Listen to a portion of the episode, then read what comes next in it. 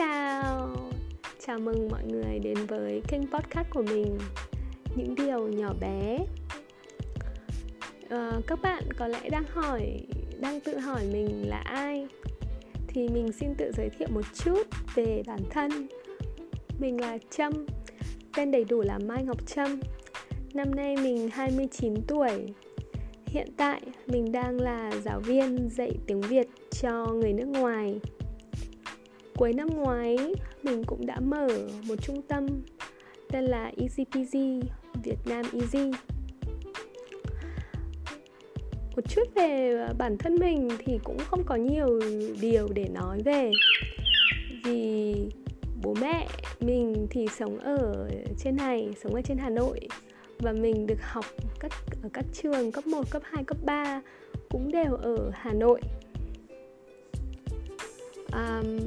Mình thì không giống như nhiều bạn, thì là các bạn vẫn đang sống với bố mẹ. Rất nhiều bạn ở trên này thì vẫn đang sống với bố mẹ. Mình thì mình đã ở riêng rồi. Mình đã ở riêng từ khoảng 5 năm. Mình nghĩ là khoảng 5 năm. Với các bạn ở các tỉnh khác thì việc sống riêng là chuyện rất bình thường. Vì là bố mẹ của các bạn thì không ở trên này, không ở Hà Nội. Bố mẹ của các bạn thì là ở về quê. Vậy nên thì cái việc sống riêng thì nó rất là bình thường. Đây với mình thì từng là một cái niềm mơ ước khi mà mình còn là học sinh cấp 3, khi mình còn nhỏ. Thì mình luôn luôn có một mơ ước là có một mái nhà, có một cái không gian riêng để thoải mái. Thì ở nhà mình hồi đó thì mình sống rất là gò bó. Thì là mình không có phòng riêng mà mình phải ở chung với em gái mình. Cái này thì nó không có gì xa lạ với nhiều gia đình trung lưu, những gia đình bình thường ở Hà Nội. Nhưng với mình thì mình luôn luôn khao khát và hy vọng có một mái ấm riêng như mình đã nói. Thì cái công cuộc tìm nhà và chuyển nhà của mình thì nó cũng không được vui vẻ. Mình đoán là nhiều bạn cũng vậy, đúng không nhỉ? Nhưng mà với các bạn thì theo như mình thấy thì các bạn đã quen với cái công việc này rồi, đã thấy là nó là một phần bắt buộc phải làm. Vì không tìm nhà thì ở đâu? Mình thì khác. Mình thì khi mà mới bắt đầu chuyển ra thì cái mức lương của mình nó cũng gọi là tạm ổn thôi. Và mình chỉ muốn là tìm một nơi, một căn phòng, một cái phòng trọ riêng cho bản thân mình. Thì mình tìm được một căn phòng khá là nhỏ trên con đường Hoàng Hoa Thám. Thì mọi người hay gọi cả cái con đường này là phố cây.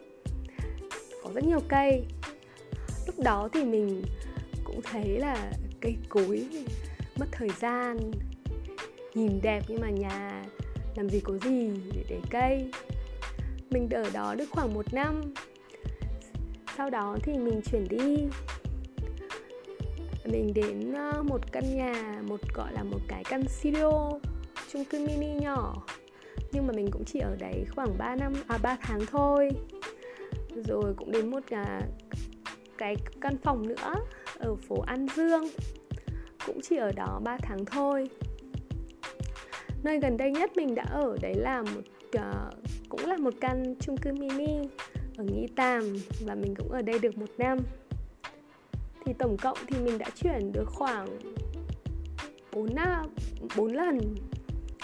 Và cái lần mà mình thấy thành công nhất chính là năm nay. Mình đã ở đây được khoảng hơn 2 tháng rồi mà mình rất vui. Có lẽ cái mà mình thấy vui nhất đó là cái căn hộ. Vì đây là thực sự là một cái căn hộ chỉ dành cho mình. Đây là nơi rộng nhất mà mình đã từng ở. Có 2 phòng ngủ, có 1 phòng ngủ và 1 phòng khách. Thì đấy là một điều thực sự tuyệt vời, vì mình chưa bao giờ được ở một cái căn hộ đầy đủ, tiện nghi như thế này. Có phòng ngủ riêng và phòng khách riêng. chiếc là tất cả là ở chung vào một phòng. Nên là mình thực sự rất hứng thú sau bao nhiêu năm. Và có một cái điều nữa, đó chính là cô chú chủ nhà. Cô chú chủ nhà thì đã về hưu rồi. Và cô chú thì rất là mình cảm giác thì cô chú giống như là bố mẹ mình. Nhưng mà nó giống bố mẹ mình, nhưng mà ở cái khái niệm đấy là giống bố mẹ nhưng lại cũng không phải là bố mẹ. Nghĩa là họ cũng muốn mình biết mình đi đâu, làm gì, nhưng mà họ không phải là bố mẹ mình nên họ cũng không hỏi han và quan tâm cái kiểu như bố mẹ mình. Thì cái điều này là mình thấy sự rất thoải mái.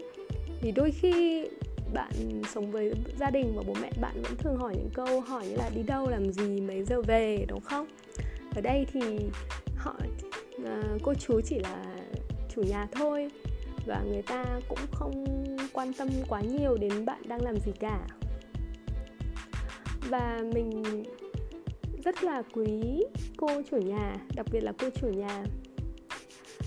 Khi mình chuyển tới đây thì cái căn hộ ở dưới căn hộ của cô chú chủ nhà có một cái vườn nho nhỏ và cô chú trồng rất nhiều cây. Mình thì mình ở tầng 5, và khi mình lên đây thì mình thấy là wow, mình có tận 2 cái cửa sổ rất là to. Thế là mình mua rất nhiều cây. Cũng rất là tình cờ, đấy là cùng đợt với rất nhiều ngôi nhà, rất nhiều gia đình bây giờ là đang có xu hướng trồng cây trong nhà. Vậy nên là mình mua rất nhiều cây. Thì khi mà đến dọn dẹp ấy, cô chủ nhà thường là sẽ cô chủ nhà đã tìm những cái đĩa và để những cái đĩa ở dưới đáy chậu. Mình thì mình không hiểu vì sao cô làm như thế. Mình bảo sao cô làm như thế nhở? Sau này thì mình mới biết là cô để như vậy thì để bàn của cô không bị hỏng. Cái này thì cô cũng làm cho cô thôi, nhưng mà mình thấy là cô rất chu đáo. Và cả cái cây trầu bà thanh xuân của mình cũng vậy. Cô đã sắm cho mình, mang cho mình hẳn một cái đôn và để cây trầu bà của mình lên. Thì họ làm những cái điều nhỏ bé, nhỏ nhặt như vậy, và họ không nói gì cả. Họ chỉ làm thôi, rất đơn giản. Họ làm và họ không nói, và mình nhìn được những gì mà cô chú đã làm. Cô chú chủ nhà cũng không tính tiền cả tiền nước của mình tháng trước nữa. Mình không biết là cô chú quên hay là cô chú thực sự không cần tiền nước của mình. Thì trước thì cô chú bảo là cô chú muốn mình đóng tiền nước thì để ý thức hơn về chuyện tiết kiệm nước. Mình thì cũng không có vấn đề gì cả. Mình nghĩ đây là chuyện rất là bình thường, vì gia đình nào cũng phải đóng tiền này tiền nọ mà. Ở khu trọ ấy, trước thì mình ở studio dạng chung cư mini, nhưng mà theo kiểu như là dạng phục vụ ấy, thì là họ tính rất nhiều các khoản phí này, phí thang máy này, phí máy giặt này, phí dọn dẹp, dọn vệ sinh này, phí tiền nước này, tiền điện này. Đấy, các khoản phí là có thể lên đến tất tần tật là có thể lên đến gần 500.000, chưa kể tiền điện vào mùa hè nữa thì siêu cao và siêu khủng. Thì với mình thì với nhiều bạn, hoặc là mình nghĩ là với nhiều bạn thì mình không biết thế nào, nhưng mà với mình thì nó là một sự nó rất là như mình đã nói, nó rất là bé, nhưng mà mình thực sự là cảm thấy rất là biết ơn với những người đã làm những cái này. Thì khi mà mình còn ở với bố mẹ thì mình luôn luôn có cái nhìn khá là khắt khe với mọi người. Mình nghĩ là trời ơi, trên đời là chẳng có ai tốt đâu, chẳng có ai tự dưng lại tốt với mình cả. Nhưng mà thực ra thì sau này khi mình ra ngoài sống thì mình thấy là ở đâu cũng vậy, cũng có người tốt, người xấu. Và đôi khi thì bạn may mắn bạn ấy được gặp người tốt, đôi khi thì cuộc đời không như ý thì mình lại gặp những người ta không tốt với mình. Thì cái này nó là chuyện bình thường của cuộc sống thôi. Thì mình nghĩ là sau khoảng 3 bạn 600.000 lần chuyển nhà, mình đã tìm được một gia đình, cô chú chủ nhà thực sự mình thấy ưng ý. Thực ra thì chủ nhà cũ của mình thì em ý họ làm quản lý cho cô nhà ấy, thì họ cũng, em trai quản lý cũng khá là thoải mái và rất là quan tâm đến khách ở trọ, cũng không quá tồi. Chỉ là cái căn studio, cái căn chung cư mini thì nó quá bé, và mình cũng ở đấy được hơn một năm và mình nghĩ là thế là đủ rồi. Trước thì hai căn trước thì tệ quá, đều căn thì đắt quá, căn thì là phục vụ rất là tệ. Mình không biết là do có phải là mình khó tính không, nhưng mà mình nghĩ là cái gì cũng vậy, cái gì cũng thế. Nếu nó đi theo cái tư tưởng, cái tức là cái mình cũng không biết nói như thế nào, tức là nó đi theo cái tiêu chuẩn của mình thì ổn. Nhưng mà nếu mà nó không giống cái tiêu chuẩn của mình,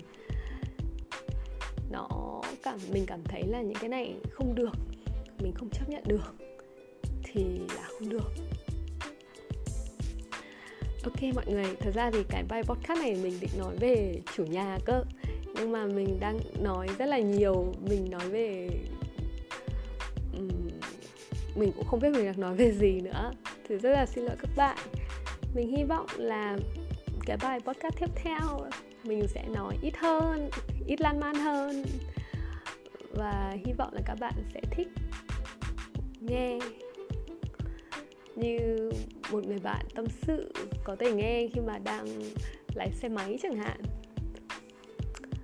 Rất vui các bạn đã lắng nghe đến bây giờ. Xin chào và hẹn gặp lại các bạn. Bye bye.